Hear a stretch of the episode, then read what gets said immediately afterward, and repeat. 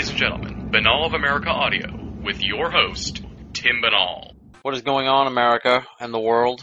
This is Tim Binnall, binnallofamerica.com, Binnall of America Audio, Season 1. We continue this week, October 8th, 2005, Robert Miles. Those of you who were part of the X Conference sessions, if you've heard them already, you know Robert Miles. He guested on the July 9th edition of Binnall of America Audio X Conference sessions. Unfortunately, we uh, conducted that interview at the National Press Club right before the X Conference press conference, so Robert only had about five minutes of time. So when we put together Binnall of America Audio Season 1, we tracked down Robert Miles to get much more time. Instead of five minutes, we're doing an hour and 15.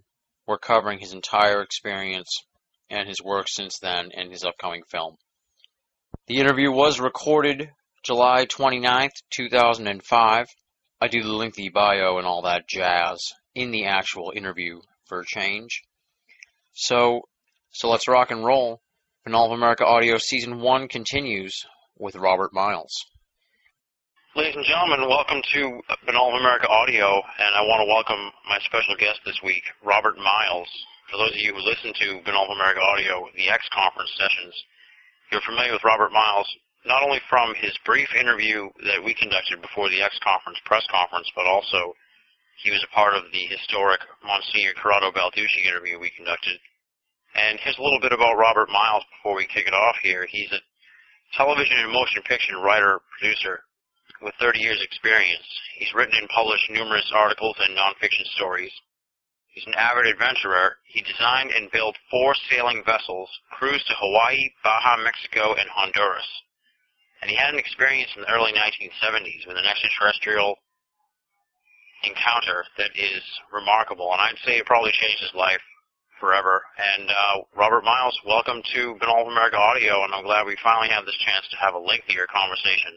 Hey, thank you very much for uh, having the interview, Tim, and looking forward to talking to you and to uh, all those individuals that uh, take advantage of your website or downloads. Nice, nice. So why don't you tell me a little bit about your life before the whole encounter in the early 70s? Well, I was uh, actually living in uh, the area of Portland, Oregon, and uh, I was a life insurance salesman selling death, basically. And it had uh, reached a point in my life where I, I just wanted something more, so I sold my property and I began to get involved in boats and sailing vessels. Ended up uh, building a 47-foot trimaran, which was a very advanced vessel uh, for its time, which would be the late, uh, about 1967, 68. It's a three-hulled sailing vessel, and it's capable of ocean crossing and cruising. So uh, myself and my partner um, spent a couple of years building this vessel, and then we sailed from Portland, Oregon. Uh, didn't know how to navigate, didn't know how to sail, but we taught ourselves those things, and we sailed down the uh, Oregon coast and down to California, and then on over to Hawaii, which was a voyage of uh, 2,400 miles. Um, after living on the boat for a couple of years in the islands, um, my life reached a point where it just seemed like there ought to be more to life that there ought to be uh, something uh, that went beyond just the day-to-day partying and uh, you know we had the idyllic life we had a vessel that we lived aboard that was totally self-contained and for as little as 50 cents a day which basically paid our propane we could we could surf and we could party and we could uh, skin dive and Wow. do all the things that people do in the islands and uh after a couple of years of that, I, I reached the point where I knew I wanted to do something more with my life, and uh, I decided to sell the boat. And with my partner's agreement, uh, put an ad in the paper, and we sold it to a fellow there. And he was coming uh, one morning to take delivery of the vessel, and I knew my life was changing. And I had set the alarm clock for very early, about uh, about 4:30 and uh, although I woke up without it, and on my boat I had a large uh, double bunk with a skylight over the bunk, and so I got up and I made myself some coffee, and I took a cup of coffee back to my bunk, and I was laying on my bunk looking through the skylight, just kind of enjoying the beautiful uh, sunrise and morning there. and this was at Ala Wai Yacht Harbor in Honolulu, Hawaii, where my boat was moored at the time. And all of a sudden, the most incredible feeling of energy just completely enveloped me. And uh, I knew instantly that, that something unbelievable was happening. And at first I thought I was dreaming because this beautiful woman materialized in the stateroom right next to me uh, where I was laying on the bed. And she uh, she was gorgeous. She was uh, totally human looking, except that her energy field and the inner energy field that radiated during this entire time was just just incredible. And the only thing I can liken it to is uh, like a person knows what 110 feels like if they stick a finger, their finger in their socket. Well, this was like uh, 220 or 440, except it was uh, it was just uh, exotic feeling. It just was the most pleasant, wonderful sensation that I've ever experienced in my entire life. And of course, I, I thought I was dreaming, and I, and I said out loud, I said, I must, I must be dreaming. And she said, no, you're not. And I said, but this can't be happening. This, this just can't be real. Now, and she said, well, it is. what did you think? And you just thought you were dreaming at the time. Oh, absolutely. I thought I was dreaming or hallucinating. I was wide awake and fully clothed, and then, and, uh, but uh, she was she was there, and she told me. She said, you know, touch me, you know, feel my body. You're uh, this is really happening. And, and I said, well, who are you? And she said, well, we're friends and we want you to come to a briefing and we want you to uh, be part of, a, of an undertaking that's happening here on planet Earth. And uh, I, I said, well, you know, definitely. And pe- people have asked me, they, they've asked, were you abducted? And I said, absolutely not. I went totally willingly. And uh, she told me to uh, that I would take a trip to New York, and there I would board a, a saucer or spacecraft, and from there I would go to a briefing on another planet. And uh, she said, just just close your eyes and decide you're there. And I said, I can't do that. And she said, yes, you can. We'll help you. And uh, so I did, and the next uh, instant, I was in uh, LaGuardia Air, Airport in New York City. And there I boarded a, a saucer. At the time, I, I didn't uh, know what kind of a craft it was. I, I went aboard. It was a large docking area that was there.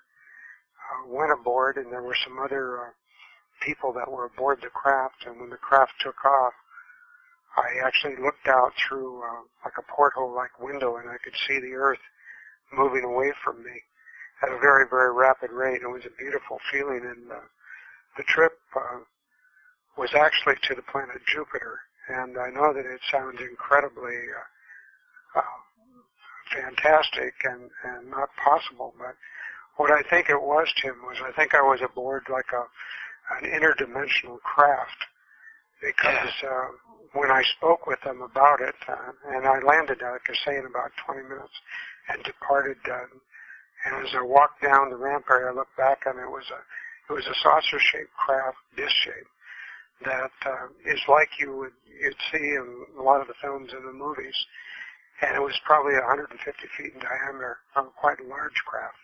Wow. And uh, what I said is, how can this be happening? And I still couldn't believe it. And all around me, when I was on on the planet Jupiter, there was this incredible sense of this energy, and she was there to meet me. And she actually acted as kind of like my tour guide, if you want to call it that. Uh, as Robert Dean said, uh, you, they gave you the 29 cent tour, you know. What's that? And, uh, when I talked with Bob Dean about the experience, Yeah. he said, well, they gave you the 29 cent tour. they took you to Jupiter, you know. So, uh, there's, um, there's, there was just, just the whole sky, uh, and the whole, uh, the whole area of the planet that I was on was in vibrating with this incredible uh, luminescence and energy, and the sky was beautiful pinks and blue, and had the most incredible iridescence to it that that you can possibly imagine. And it's uh, it's an experience that totally changed my life. While I was there, they briefed me on uh, some of the things that were possibly going to happen to the planet Earth in the years ahead. And I agreed to take on a mission and to help bring um, information and to help assist in making sure that the planet uh, didn't have to go through all that chaos and catastrophe that uh, seemed to be uh, looming in its path. And uh, I was there uh, what seemed to be maybe eight or ten hours, but I actually went out on the on the uh, area that was like a beach there, and there was like a liquid sea, although the it wasn't water; it was more kind of a luminous, uh, metallic-looking uh, liquid. But people were swimming in things, and again, I, I spoke with the with the lady, and she said uh, it is happening, and it is real, and you're not dreaming or hallucinating. And uh, then she said, "There's someone back aboard your boat that, that wants you. Just decide that you're there, and you'll be there." And I did, and I was. And when I got back to the boat, uh, only about 33 minutes had passed, but it seemed like I had been gone for, you know, eight or eight or or maybe 10 hours. And so there was a time dilation effect there. Wow. And there was also the uh, interdimensionality aspect of it. And um, after that, I, I wrote a story, and over a period of about a year and a half, I sold it to Columbia Pictures and spent two years working with them prior to Star Wars, making uh, making a screenplay, a script about the safe space story and the experience, but uh, it never went into principal production because the screenwriter that they hired, they turned my good guy, uh, who is one of the people that briefed me, into an assassin, and we could never get the script right. It, was basically a story of hope and a story of uh, uh, benefit for the planet and the Earth. And uh, what they were looking to do, or at least he was, was turn it into some kind of a, you know, action thriller with uh, all the negativity uh, coming from the side of the extraterrestrials. And it just certainly wasn't the case because uh, I have never since that time uh, been exposed to or been around individuals or beings, if you would want to call them ETs or angels or uh, extra, what extraterrestrials, that had a greater uh, desire to help the planet than, than these beings did. All right. Well, let me uh, let's go back to some the story here. Your your your experience. Um, uh, so I had some questions that were like popping into my head, but I didn't want to interrupt you because it was really getting into the story. So, um, let's start with you. She said you can touch her, right? Right. What did Yeah. what did she feel like? She felt just like I was touching an ordinary human being, flesh Really? and bone. Yeah, And- absolutely. So she wasn't a projection, and uh, or you know, uh, She didn't feel like any different, like cold or slimy or anything like that. No, absolutely not. And, and again, they had she had this uh, radiant aura of energy, and it's interesting if you look at the pictures of uh, some of the early Renaissance paintings and things where they they show um, you know holy figures with some type of an aura around them, Yeah. a glow. Uh, it might be a representational way of showing uh, what what, what the uh, emanation was actually like.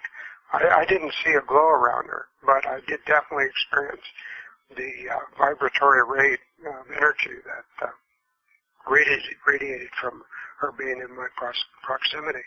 And it wasn't just her; it was also uh, other beings on on the planet Jupiter. And then The same same radiant aura.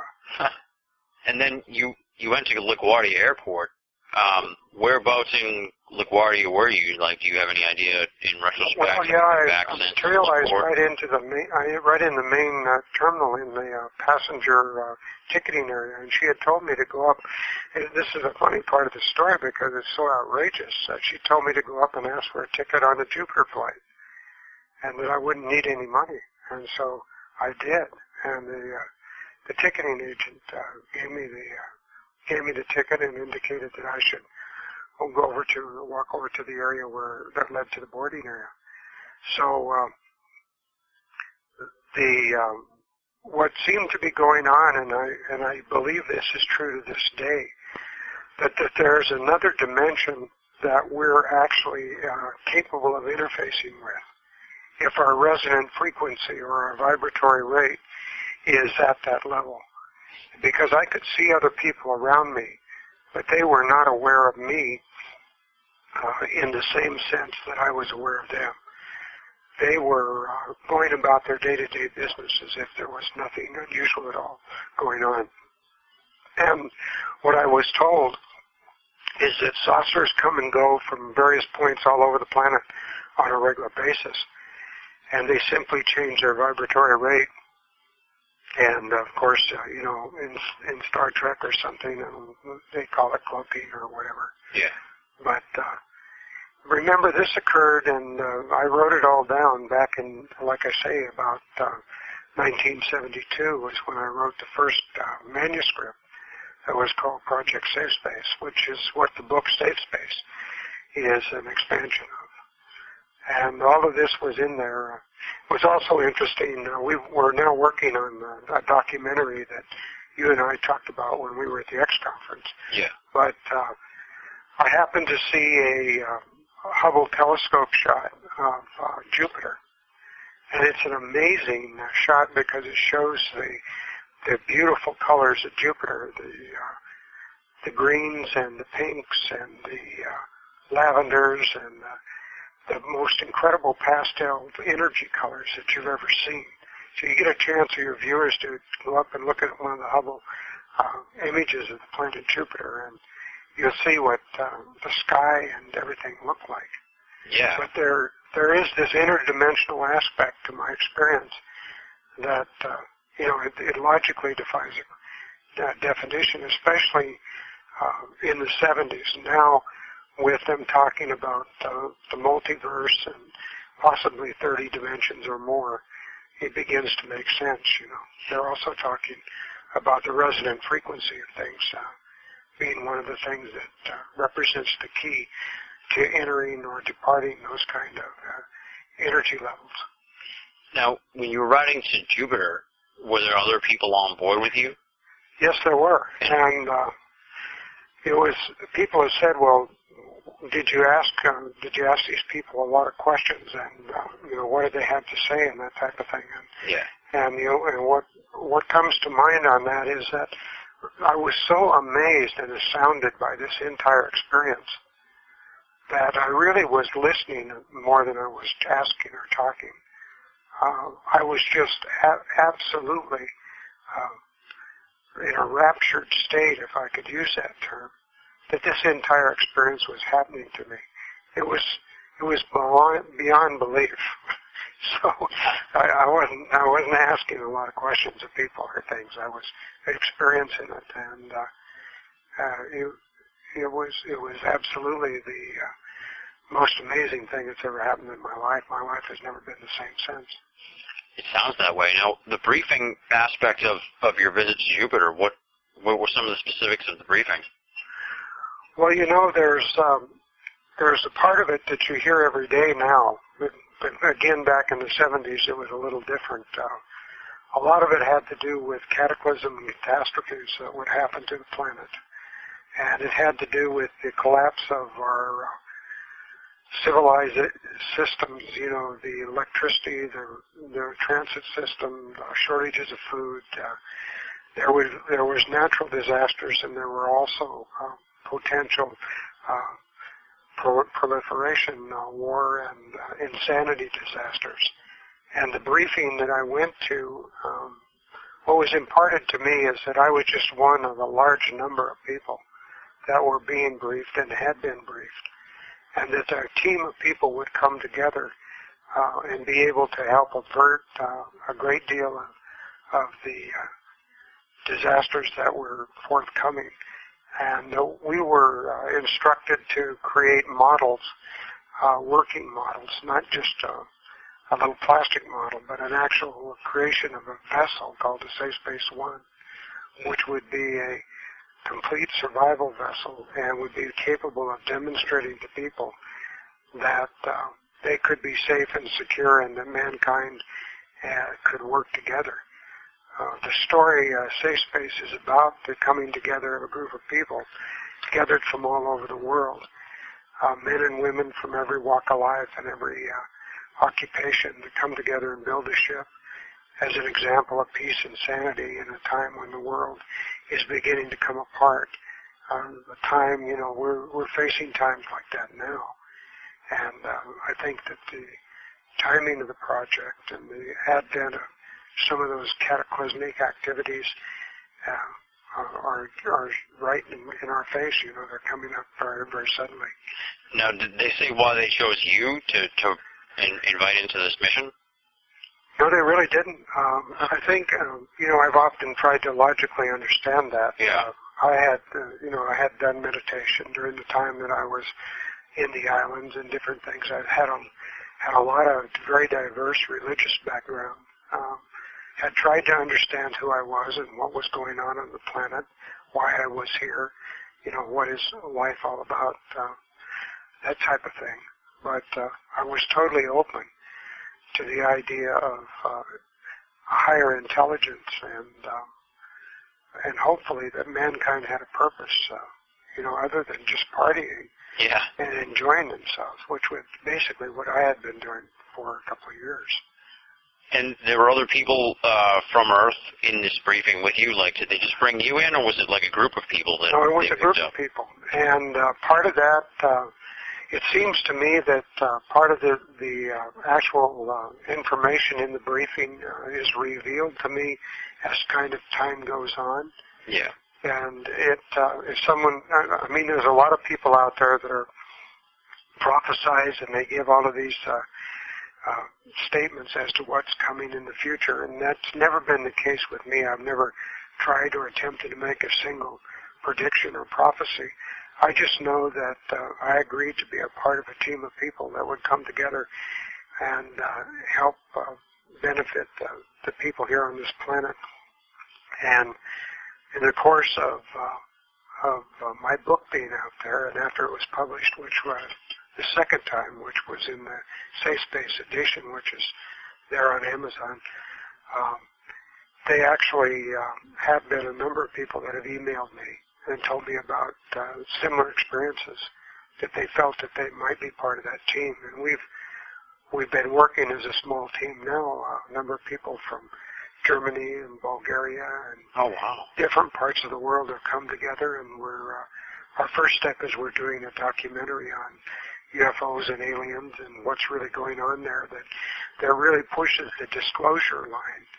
And that we feel strongly that that disclosure needs to happen, and we totally support the uh, ideals and goals. Of, um, not only the X conference, but the UFO conferences and uh, the Oh, different yeah. things that people are doing now, like your, like yourself, Tim Well, you know, the word and the truth out there. yeah, we all got to do our part here. You know, get get the word out and, and get some answers. You know what I mean? Wow, I could ask you so many questions here about this brief. So you never really ran into other. Did you ever run into any of the other people like that you were in the briefing with ever again? Like you ever see them afterwards at all? Sort of just, or was like after the book came out, then you started hearing from other people? Exactly, and uh, as you as you're aware, I've, I've been interviewed on some other talk shows and radio shows, Yeah. and after those, I tend to uh, get activity from people on the website. Um, you know, a couple of times I've tried to push the button and uh, really tried to start building the ship. One of the things that I did do is build a 65 foot uh, catamaran sailing vessel after uh, the one we sold in Hawaii and several others as prototype vessels, but I have not been able to pull together the team or the uh, financial resources to build the actual Safe Space One, which is one of the goals of the mission. And uh, that's a 350 foot long vessel Oh wow. that uh, has, uh, you know, so much living space and room for uh, horticulture aboard, and uh, is totally capable of trans- transversing the oceans of the world in safety and harmony with uh, um, a plan to be out there demonstrating that people from all walks of life and all all nationalities can work together. Uh, I just I just can't accept this war and insanity that um, mankind seems to continuously uh, be involved in. Exactly. Now, have you had since that early '70s encounter? Have you had any more encounters with the extraterrestrials since? You know, I've I've had uh, had an experience where I did uh, see a couple of, of other orbs. Um, there was nothing that has uh, involved the direct communication like occurred at that time, though. And I've often wondered why, and I wish I knew, knew the answer. You know, I'm I'm totally ready for it again. Yeah, but there's been no communication at all, huh? Well, uh, I've, at times I've thought there's been communication, and uh, part of that has been um, part of that communication occurred while I was rewriting the book. Um, I, I thought that I was given more insights. Oh, really? I, I chose to write the book as a uh, combination science fiction uh, and factual. You know, there's elements of that book that are that are part of the briefing. Uh, there's also elements uh, that are put in there simply for the for uh, the fun of it. now, why did that? That was a, that's you actually kind of touched on one of my questions here. So, um, why did you choose to do it to to write the book that way, where it was uh, like a science fiction adventure that was based on your real life experiences? Was it a product of the time and the era where you know a UFO book, uh, like a straight UFO book, uh, didn't have much of a shot at getting out there, or was it just a, an artistic decision, or what made you decide to write it as fiction? Well, one of the things is that uh, Safe Space is a story of hope, and it's a story of people discovering who they are and what the planet is that here on planet Earth. Like uh, one of the um, major premises there is that we live basically on a prison planet. Uh, that Earth is a prison planet, and that the leaders taken from all over the universe have been gathered and placed here and involved in games of, of war, and they never really realize who they are or why they're here, and they go on lifetime after lifetime uh, that way. Um, the the fictional aspects of this story uh, were designed to to put it into a light that's acceptable to the general public. Uh, one of the problems that ufology has, as you're aware, is that we tend to be uh, just a group of people. You know, it's like a niche. And there's a much broader public out there that are interested in the subject. And um, adding the fictional aspects to it uh, was to make it more interesting to those people. Even if they're a younger reader, you know, maybe 12, 13, 14 years of age, yeah. that they could enjoy the story too and also that it doesn't need to be so heavy because you know if you look at it from one side it it's it's really scary and it's really gloomy yeah but if you look at it from the other side which is the side that uh, there is uh, intelligent in, individuals or beings out there that are willing to help uh, us as a civilization uh, it's just it's an amazing story and it's a fun story so I tried to combine those elements uh, and rather than just making it a straight uh, true story. And um, so this happened in the early 70s, and then you wrote the book a couple of years after that. You said. Yeah, the book uh, Columbia Pictures bought the bought the rights to the story in uh, about 1972, late uh, late 1972, and it was published as a what I call the um, pre-production manuscript. It wasn't in a traditional book form. It was spiral bound, yeah. and uh, that's what they they bought. And then after uh, a number of years, I got the rights to that back after Columbia didn't proceed. Uh, so uh, then I went ahead and published it, as you're aware, uh, uh, in its present form, which is uh, just as a standard uh, trade paperback. And what were you doing in the time between when the book came out and and like recently, that's like a long period of time. Were you just getting into the UFO field and, and trying to network and stuff and meet other people who were doing the same kind of research, or what, what were you up to then? Well, actually, I um, I became involved in um, communications industry. I I uh, became a television producer. Okay. Uh, worked uh, with uh, community television in San Diego. Wrote for the one of the San Diego newspapers. Um, published a magazine on gold mining and adventure, became uh, very involved in uh, making our own uh, adventure documentaries and also in uh, having a public relations ad agency, which uh, we ran for uh, about 20 years. Oh, wow. During during that time, always wanting to have the uh, ability or the capability to to launch the Safe Space project, which would involve the creation of the ship itself and a feature film, uh, which would be a way to uh, put the story out there. a lot has been done in science fiction, you know, since the 70s. Yeah. And uh, when I originally wrote it, it was before Star Wars, and uh, Michael Gruskoff, the producer of Silent Running, and was the producer that bought the story. And I don't know if you remember that one. It was the little uh, robots, Huey, Dewey, and Louie, up on a big uh, orbiting space, space platform. That might be a little bit before my yeah, time. Before your time. Yeah. But I also worked with Douglas Trumbull, who did uh, 2001. Okay, yeah. Special effects for 2001. Had a real good team. I wished it had gone forward, but it didn't. But it's been um, all those years that passed. It was my goal to hold together uh, not only uh, building of the boat, but the creation of the motion picture. And now with the advent of new digital communications and computers, you know, it gets more and more likely that an individual rather than a large studio could possibly do something like that.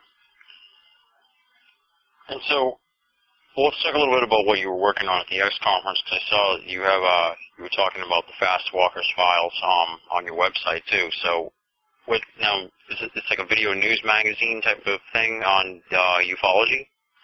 Well, it's actually uh, you know larger than just ufology. Oh, okay, uh, yeah. Ufology is uh, Fast Walker Files is the, the concept. There is that there's a number of things, uh, number of concepts that the world at large needs to know about, to have the facts and the truth about, that there needs to be disclosure about.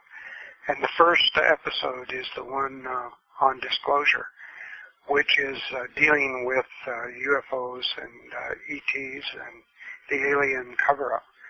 So uh, that's number one. Uh, video magazine in the sense that there would be additional subjects that we would tackle in the years ahead. And we've been working on this particular venture now since uh, it, we actually began filming uh, at the UFO conference in Laughlin, and then went on to the X conference in Washington. Oh, wow. There where I met you. We interviewed probably uh, close to 50 of the top uh, top guns in the field uh, about them, about their views on what's going on in the subject. And uh, we're currently editing together those interviews uh, along with a little bit of uh, narration into a product that'll be available hopefully by Christmas time. Oh, wow, nice. Nice, and that's like a discussion with the various uh, big names in ufology about what they think is going on. Yeah, exactly. And um, it also tries to present uh, what we're trying to do is is gather clips and uh, footage and, and stills and pictures, and I invite anyone out there that has um, any type of uh, pictures or videos or anything to contact us. We'd love to to have access to put some of that uh, into the feature itself. But uh, we want to, uh, you know, there's just so much going on, like with AJ down in Brazil, Yeah. and with uh, Jaime Maussan, and with, uh, you know, even Phoenix, Arizona, they're having sightings on a regular basis. So just all over, it's just the whole field is is just filled with uh, things developing uh, every day. And we're trying to include, uh, prior to the final edit, we'll try to include as much as we can of what is uh, actually taking place. So back to this briefing now. Did they show you uh, the history? No, I could have sworn it said that they showed you the history of the Earth or something like that. Right, and a lot of that is in the safe space story. Oh, it is. Oh yeah, it's uh, you'll you'll find that there's some parallels to Zecharia Sitchin stuff where he talks about uh, the um, the species uh, being uh, created here on this planet uh, over 450,000 years ago, and the, the planet has had, had numerous contacts uh, with extraterrestrial different species and coming here for different reasons and motivations. But um, from my standpoint, the Federation, which is talked about uh, in detail uh, in the Safe Space story, is like the uh, controlling force of power in the universe. And they have a very tightly controlled structure, and anyone that deviates or anything that deviates from that control um, is managed, uh, and sometimes is managed very harshly. So uh, renegades, rebels, people that uh, uh, have their own pioneering spirit and uh, want to do it their way are, are not looked upon well by the Federation. and uh, a lot of them were gathered up uh, over the era uh, that the Federation uh, became uh, the dominant power in the universe. They gathered them up and they uh, did reprogramming and that type of thing. But uh, the real tough cases they brought to planet Earth and they put here, and uh, we remain here. Uh, involved in games of uh, peace and war, never knowing who we are or why we're here.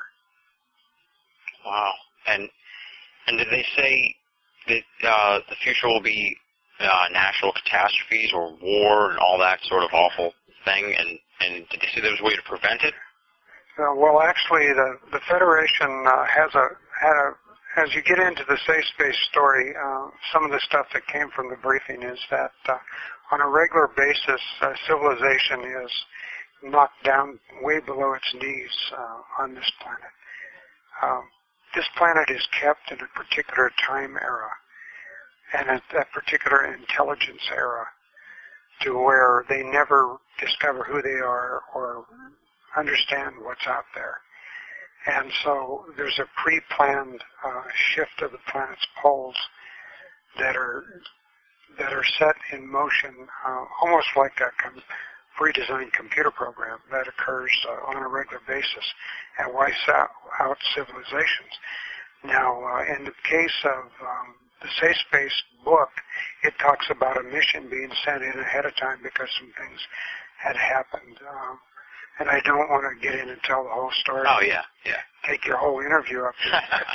um, what what happens is the Earth is scheduled for a for a tilt and a uh, reduction of awareness uh, because we're about to discover who we are and, and what's out there.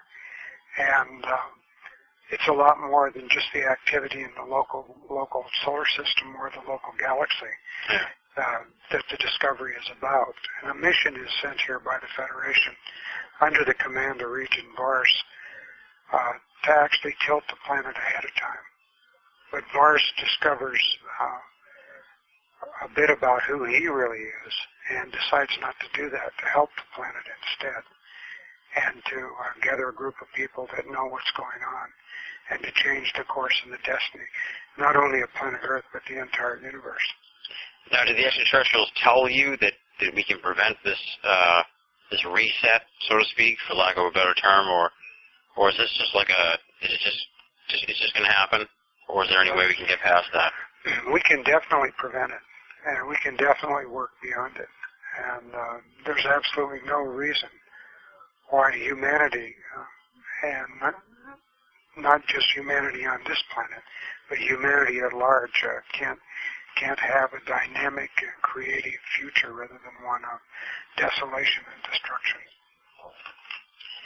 So you've been in the UFO field for how long? Since like uh, since the early '70s, you had the experience, but now you're.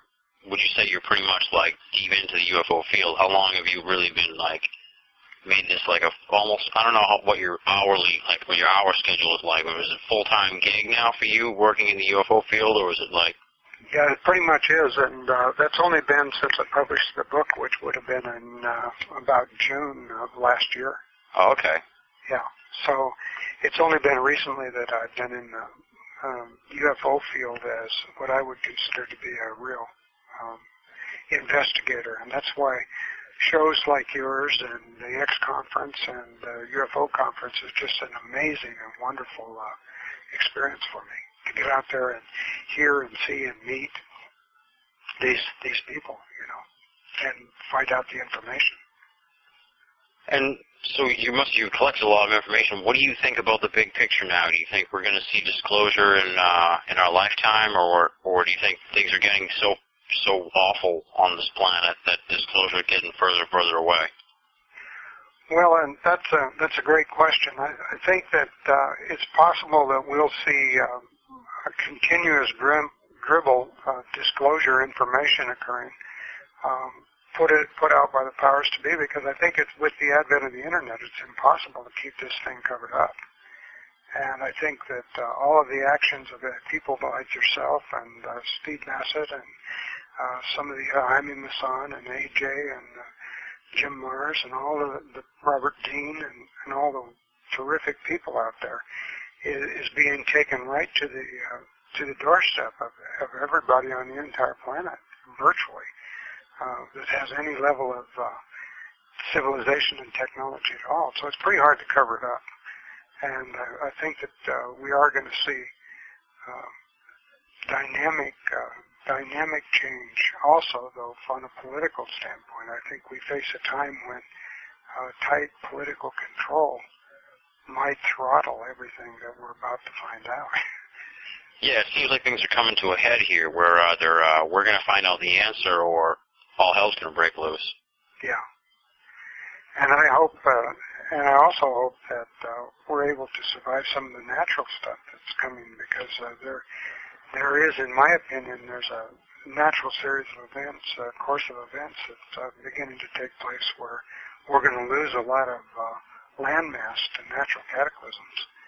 And uh, there's going to be a lot of uh, natural disasters that occur that, that so many of your psychics and your people who are doing the prophetic things have been talking about for, for a long, long time. I think that's going to also enter into the equation. Now, from what the extraterrestrials told you, do you think that, that they would uh, take the, the burden of disclosure out of our hands and, and do it themselves? Or do you think that's going to be dependent upon the Earth governments to disclose? Well, I'd like to believe that they're going to just land a big spacecraft and, you know, uh, in, or hover one above every major city out there, but I, I just don't, uh, I don't have anything to, to base that on. Um, I think that there, it has to do with a willingness on our part to do something about it. Um, I don't think that, uh, you know, it's like occupation of our, of a foreign country. If you go in there and you occupy and you try to provide uh, a lifestyle or a way of life or information by force, then usually the population rejects it. And I think they're very, very careful not to do that with us as a species. I think there's the people that are ready for it uh, uh, are are listening with open ears, and I think uh, more and more we're going to see them getting the information, and uh, I think we will see maybe even countries uh, that get disclosure, and I think it's going to be very difficult for a country like the United States to continue to ignore it, and that is what's hap- happening now, as you know. Yeah, it seems like some of the other countries in the world are sort of forcing the hand of the United States, like India and uh, Brazil, and some of those other countries that are having the ET experiences. They're sort of leaking out more and more information, and, and the U.S. government hasn't. They, they just sort of ignore it, but it's getting out there to us and stuff. So. Yeah, I also don't think it's any accident that the shuttle program is being shut down. You know, I think that we're under uh, uh, very heavy, strict control. Um, quarantine? Quarantine, yeah. There's uh, Deardorff and uh, Maccabee and some of them put off would say, uh, definitely quarantine. and I think that we're dealing with a, a large number of uh, races and species, uh, and I think that they all have their own agenda, and I think there's an over um, governing body uh, at many different levels. And what? And did they say to you that that uh, that that at some point we'll be allowed into this government? Oh, absolutely. Um, and I think that part of the, the problem and part of the struggle that, that has taken place uh, and is taking place now is that there's more than one government, and uh, there there are two forces that are at odds with each other. Really? Absolutely. And I call them the Federation and the Confederation. Okay. And and I think that uh, the, the Federation again is outlined in the book is uh, very determined to control everything, and because you know with control they can uh, predict the predict the future uh, virtually 100 percent with 100% control, but that's not necessarily the way uh, an individual, a being who has the ability to create uh, change and uh, experience things at, at so many different levels necessarily wants to live, um, totally controlled. And I think that's the, the struggle uh, that's going on, on on the highest level. And did you get any indication of which side is is um, uh, you know good or bad, malevolent or benevolent, or is it sort of like they just each have their own agenda and and they just conflict in certain areas? Yeah, I, I think it it basically uh, has to do going back with free will. The individual has a, the right and the choice of free will, whether or not they want to live uh, in a totally structured uh, manner, where everything is clearly defined and the rules are the rules, or if they want to have a, a little room for independent thought and uh, action. And did they let you know if, if, if what's that? how, about, how about you, Tim? You want you want to live in a totally structured environment, or do you want a little independent thought and action? Oh man, I'll take the independent thought and action any day of the week. That's why you're on planet Earth, buddy. oh no. I guess I'm stuck here then. Yeah, well, not forever, probably. Probably not. Yeah, not if we can get it uh, get it in gear and uh, get free of the box. Yeah, well, you know, we're we're all sort of like pulling on the cart here, and hopefully we can get it up the hill. It's like a big video game in a way. How so? Yeah, well, it's a virtual reality game that we've got ourselves involved in there. That's for sure. And Then- we get lots of options and choices, right? Oh, all kinds of choices. Did they? Did the extraterrestrials? Did they give you any indication if uh, if they're in contact with the U.S. government at all, or is it is it sort of just to an individual uh, citizenry type of thing? Yeah, I, I didn't I didn't get an in, indication of that, but you know my my research since that time, um, I can give you uh, my opinion. you know. That, yeah, that's valuable. you know. My opinion is uh, that they've definitely been in contact with uh, our government, and I think that there's substantial documentation, you know, out there Oh, yeah. the individual wants to look.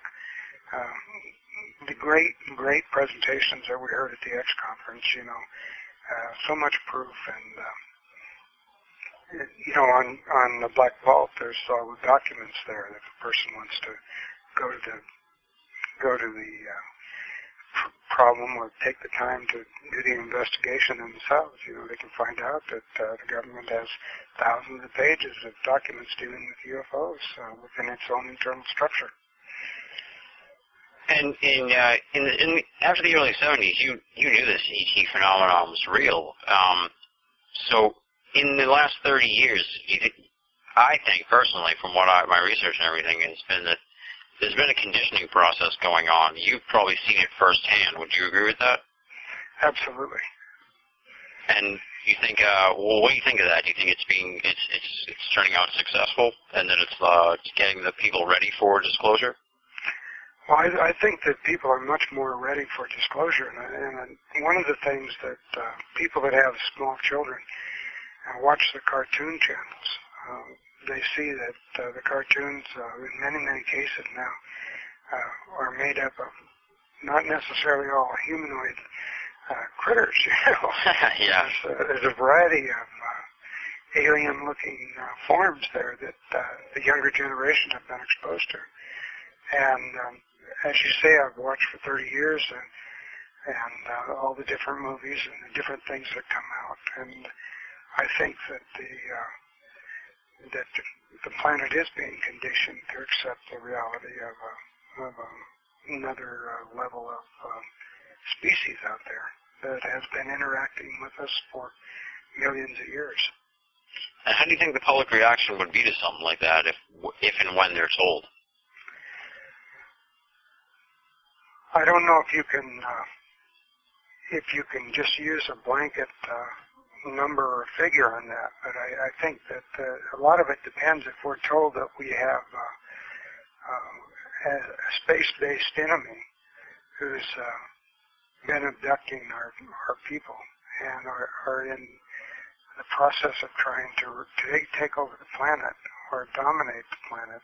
Um, then I think that the reaction will be one of fear and uh, a great deal of hesitation. Um, on the other hand, if we're told, and it's kind of the feeling that you get from Jaime Maussan that he feels that there's a there's a benevolent uh, intelligence out there that's seeking to uplift and help the planet. Uh, if it comes across that way, if it's presented that way, and if in reality it is that way, then I think the reaction would be pretty darn good.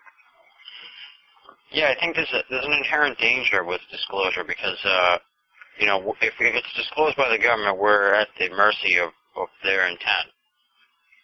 So if they're looking to increase their their defense budgets and what have you, they could easily say that we were uh, under attack by the extraterrestrials. When, when the, to the people who aren't as educated as you and me on the subject, they'll might buy it hook, line, and sinker when we might know it's not true at all. So there's a, there's a danger there, don't you think?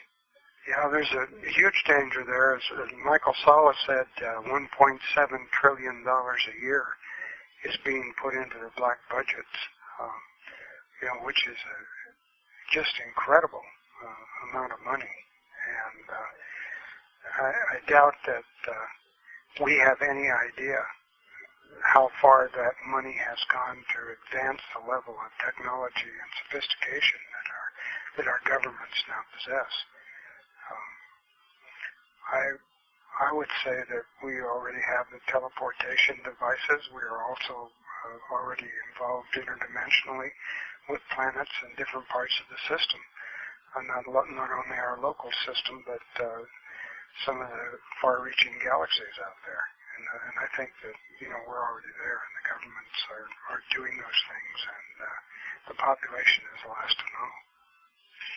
And all right, well, I saw this on your website. I was looking at it. The virtual concept um, of the Genesis 2. Right. Why don't you tell me a little bit about that? Because that was pretty interesting. I thought uh, that, I thought that might be something that doesn't get talked about much with, with the whole uh, ET phenomenon thing. So, what, what's that all about?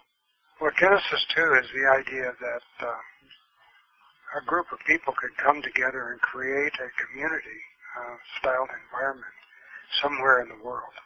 Uh, ideally, uh, tropical islands always appeal to me, and I've lived on some islands.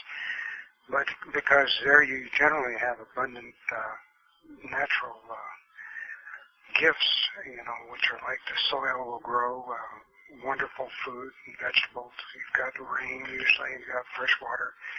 And uh, it's the idea to bring together a community of people who would actually uh, develop um, a community somewhere in the world, and that would be called Genesis 2. And there they would have education uh, that would, you know, would not be selective education. you'd, you'd get the actual facts. uh, you'd also have uh, advanced structures and technologies. Uh, over the course of the years, having lived on boats, uh, to where you had to be totally self-sufficient, uh, you know, there's there's water generation equipment and machinery. There's wind energy. There's solar energy. There's so many non-polluting, wonderful. Uh, wonderful ways to live that we just don't practice when we live in these cities and we live uh, the way we live now in the traditional Western civilization. And uh, I've uh, I've experienced the fact that people can live uh, at a different harmonic out there, and the, the food doesn't have to be chemically sprayed, and uh, you know the soil can, doesn't have to be depleted of all of its nutrients. Uh, I, I think there's things that can be done uh, in the, in all the sciences, including uh, the natural uh, medications and things. I don't think we have to to die at uh, you know 73 years of age. I think that there's life extension and, and a community that comes together that uh, has the right type of people can bring all those ingredients together and uh, have a wonderful way of life as a model that shows that other people can do it as well. It could could happen here in uh, even in our own cities. Now, um, this is sort of an odd question, really, I guess, but you probably get it a lot. Um, after your encounter, did you tell who did you tell? Uh, your family or your friends or anything right away, or did you sort of keep it to yourself? No, actually, I I did tell a couple of people, and for uh, for a couple of weeks, it was like uh, my feet weren't even touching the ground. I had a very difficult time re- adjusting to the reality, and I began to write it, write all this down. And uh, I actually wrote like a 95 or 100 page manuscript uh, within a period of six or seven months there. Oh wow. And then published it. Uh, and then, of course, after publishing it uh, on a limited scale, was distributed to bookstores. And uh, a producer happened to pick it up and, and read it, and and then Columbia bought it. So um, I told uh, I told quite a few people, and, and of course a lot of people thought I was nuts, and I really didn't care because I was so so convinced of it, Yeah. of its reality. Yeah. It was so real to me, just like it's real to me now, even after uh, you know 30, 34 years. Yeah. Yeah. Well, what we, now we, we were we were corresponding um, over the past few months, and you were in Germany. What, what, what were you doing over in Germany?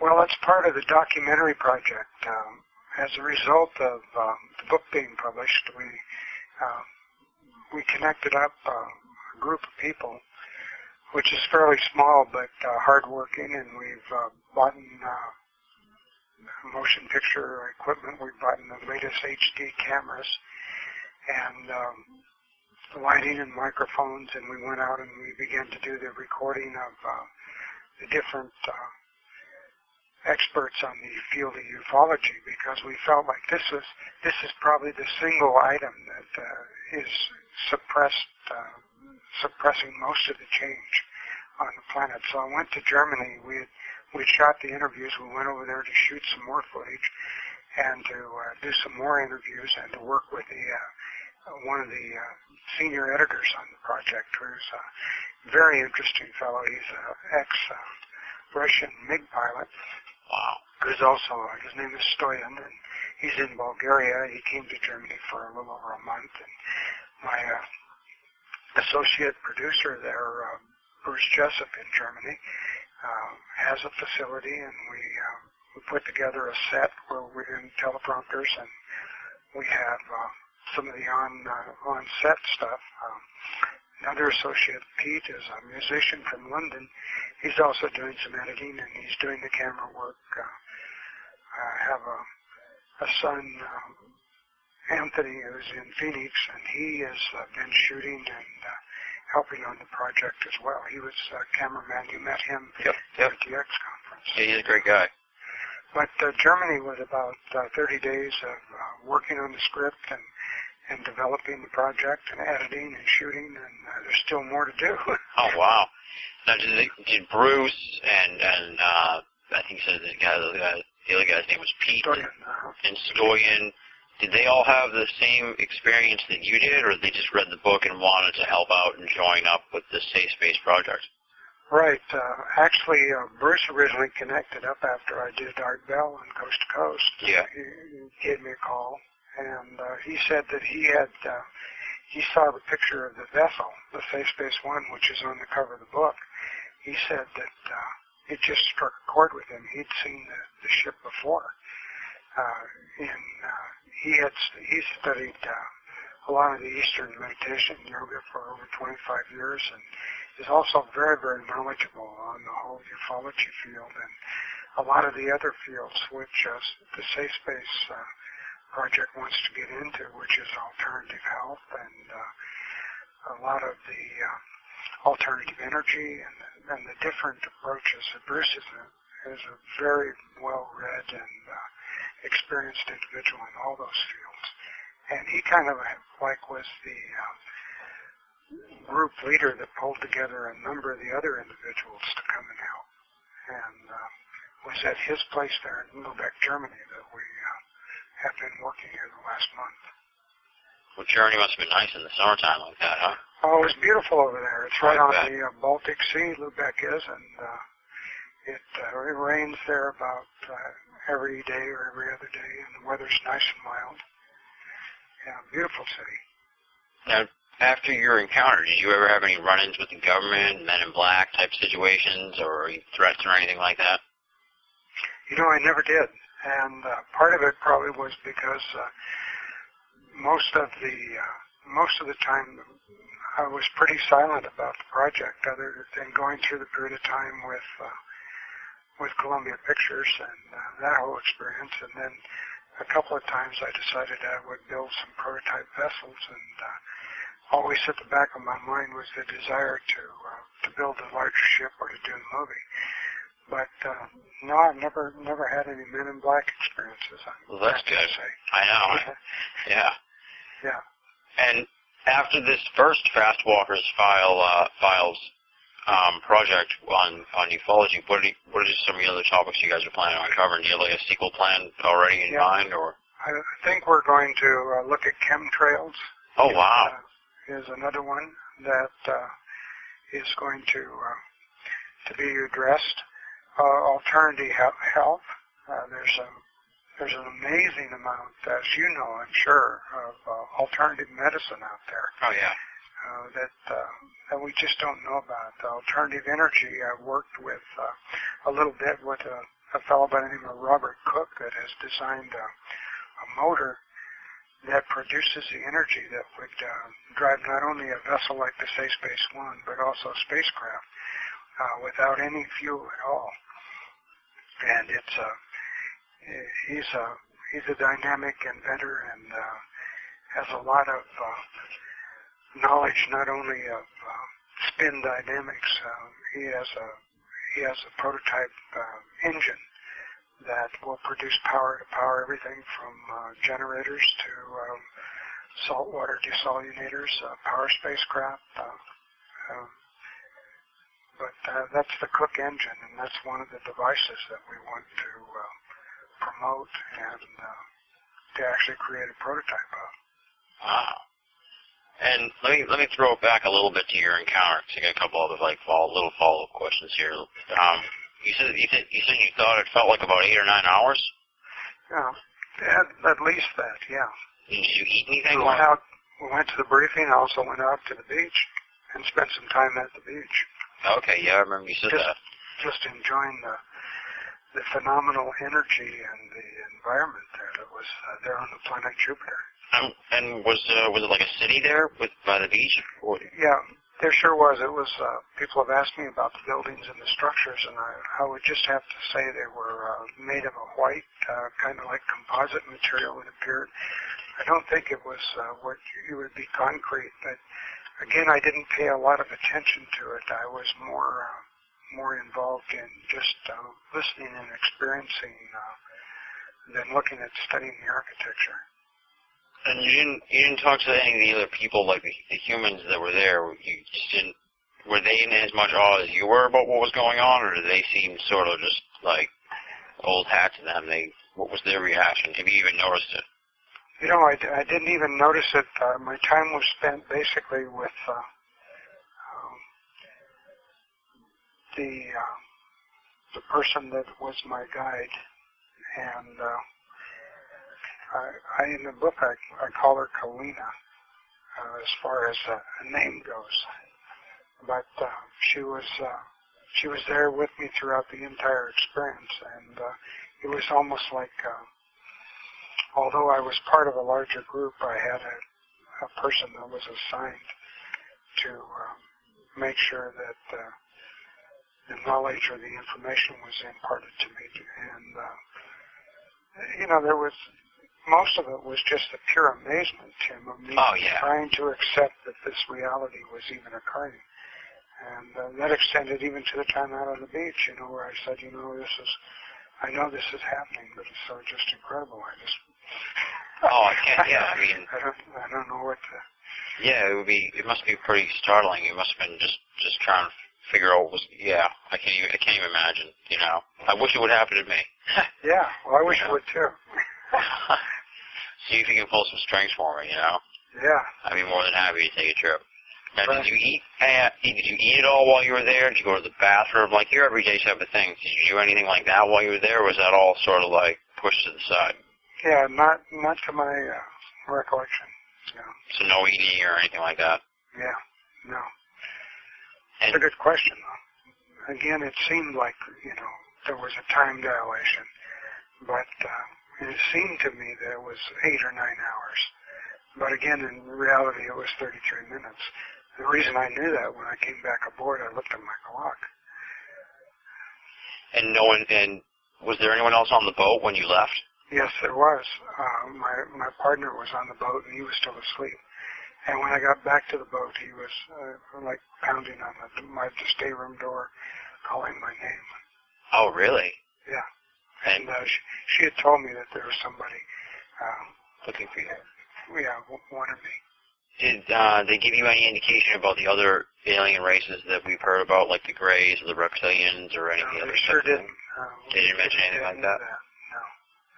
Except uh, that I know that that uh, there had been a lot of of uh, contact with this planet from other races, uh, from the local and uh, nearby sectors, um, which is which kind of goes back to some of the stuff that's in the book. Uh, has to do with uh, what Sitchin would call the Nephilim, or uh, the Bible talks about them coming here, and the engineering of the human species uh, as biological uh, entities or servants or, or workers, you know, to work in the gold mines, uh, to extract the uh, the gold from the planet Earth, which appears to be very valuable to uh, space spacefaring uh, civilizations. Yeah.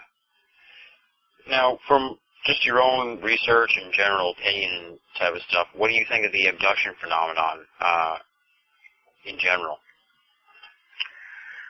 Well, I think there's um, there's definitely uh, a very real component there. I think that uh, a lot of people have been abducted. I, I think that uh, many of them have been abducted uh,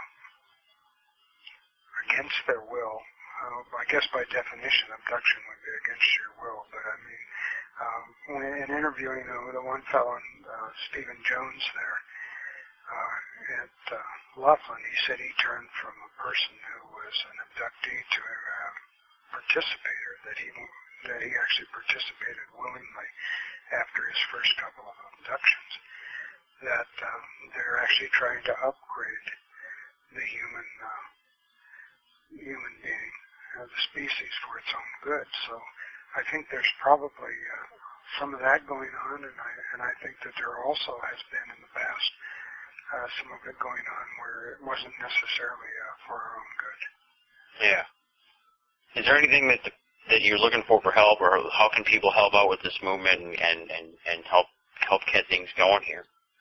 Well, what we're really working on now, Tim, is the uh, Fast Files, uh, the documentary on disclosure, and uh, we really support the uh, disclosure movement on a worldwide basis, and we invite individuals, uh, if they have any clips, uh, UFO clips, or if they have access to stills of UFOs that uh, they would allow us to use within the context of the documentary, please get in touch with us. And also, if they have uh, interest in the overall project, uh, there is no uh, no charge to uh, join or become a Safe Space team member. Basically, it's just uh, an agreement that uh, you support the goals of uh, disclosure and uh, work towards a better planet. And some of that is on the website. So And give the URL in case sometimes you know Yeah. the MP3 it's just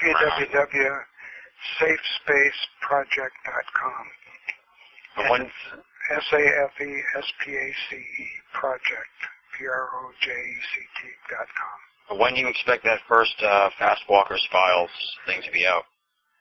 We want to have our documentary finished and on the market as a DVD uh, prior to the Christmas season. So um, we should, uh, hopefully we'll be looking uh, October, November. Who are some of the names in ufology that you're that you have in this in the Fast Walker Files in the first edition here? Well, there's a there's a wide variety of uh, different individuals, but uh, Robert Command Sergeant Robert uh, Robert Dean is in there. Uh, Michael Salla, uh, who is uh, very involved in the exopolitic uh, movement. Also, uh, Alfred Webre, uh, Dolores Cannon, uh, Dr. Len Horowitz, who is, is uh, very interesting talking about population control, some of the, the things that are that are going on. Uh, Wendell Stevens, Jim Marrs, uh, Sean David Morton, uh, who's an interestingly uh, very prophetic uh, individual. Uh, Stephen Jones, who is an abductee from London. A.J. Gevaerd. Uh, Charles Hall, who um, and Paola Harris, uh, who have a very, very interesting story that's told. Jaime Maussan from Mexico, Dr. Richard Boylan. Um, also Stephen Bassett, who put on the X conference, uh, did a great job of uh, it. Uh, Monsignor Corrado Balducci, of course. Also uh, covered the entire press conference, which, as you know, had a a large number of individuals, but uh, in-depth interviews with James Deardorff, uh, Bruce Maccabee. Um, I've got uh, some clips. We're in the process of editing, so some of these names, I think I'm giving you ones that will actually uh, be in the documentary. Stanton Friedman uh, did a good interview with Stanton, John Greenewald of Black Vault. Um, so you got quite an international contingent of people in this thing with um, AJ, he's from Brazil, and uh, Jaime Maussan's from Mexico, and Corrado Balducci's from Italy, and uh, Dr. Michael Salas is from Australia originally. So that, that's quite a that's quite a worldwide scope of uh, experts here for this. That sounds pretty interesting. Yeah, we we wanted to uh, we wanted to give it a broad international approach because um, you know the UFO phenomenon, as you know, is um, from the standpoint of the average American, we don't really get to hear much unless we happen to tune in to Peter Jennings, you know. Yeah. we still didn't hear much. I know we didn't get much from him anyway. Yeah, but uh, no, we've got a we've got a good list of uh, very dynamic and informed people who uh, have really made uh, made it their way of life to investigate this phenomenon and uh, bring the information forward. And um, how about for a final question? What would you what would you say to the young generation like myself? I'm only 26 years old. You know, the future. I'm not sure if it looks bright or if it looks dark, but you know, what kind of advice would you give for someone who's just beginning in the field and and and starting to chase after these answers? Well, I think Tim, what you're doing is is is terrific. That you're actually uh, providing an information conduit out there uh, using the most modern uh, technology in the world, the internet, to uh, to take uh, and bring the truth uh, to to people who are interested in hearing about it. So I would I would encourage uh, everyone, you know, to to ask the questions. Just don't just don't accept the standard dribble of denial that's coming out. To look beyond the, the surface and uh, to get the information firsthand, uh, to search things out for themselves, and um, to, to try to tune on tune in on what's going on on an international basis. And that's not necessarily easy. We thank God for the internet. That's for sure. And the book is Safe Space, and where can you get that? Amazon? You can get it on Amazon, and uh, you can also get it from the publisher, which is iUniverse.com. Okay but uh, Amazon's got a good price on it and uh, good delivery times. And nice. And your website's safespaceproject.com, right? You bet. Safespaceproject.com. Hey, I really admire you for uh, putting your show together and your website. I've been on your site, and uh, it's an interesting site, and uh, look forward to see what you're doing with this next series of interviews. Well, I want to thank you very much for being a part of it probably a story that I haven't really told. I might have mentioned it in the first uh, interview, but I think it's worth mentioning here for in the second one for the people that are listening at home. Is that uh, when I showed up in Washington in for the second X conference this past April, I think you were probably one of the first three people I met, and you were ama- and you and your son, and you guys were amazingly kind and generous and accommodating to me the whole weekend.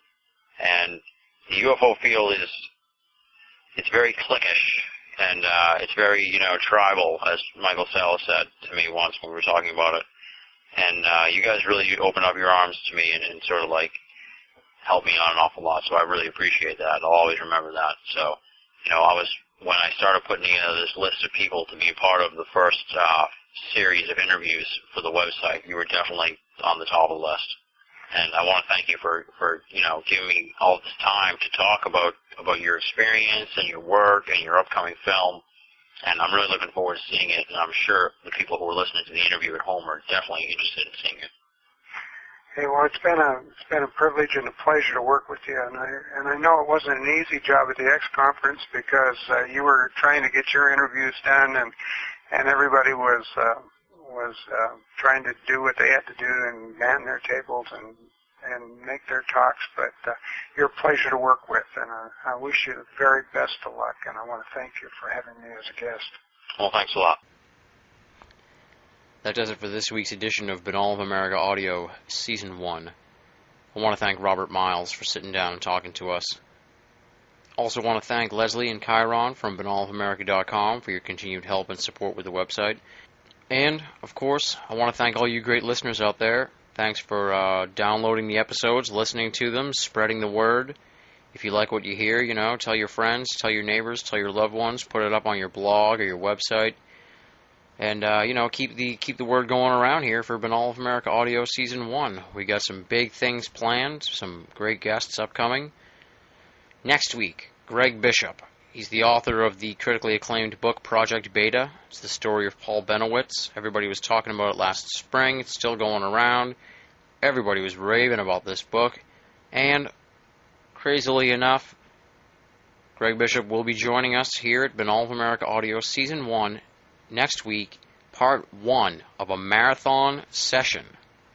Three hours plus that we got with Greg Bishop. We're going to run the first half next week, the second half the week after that. So come by next week on October 15th to binnallofamerica.com for Binnall of America Audio Season 1. Until then, this is Tim Binnall signing off.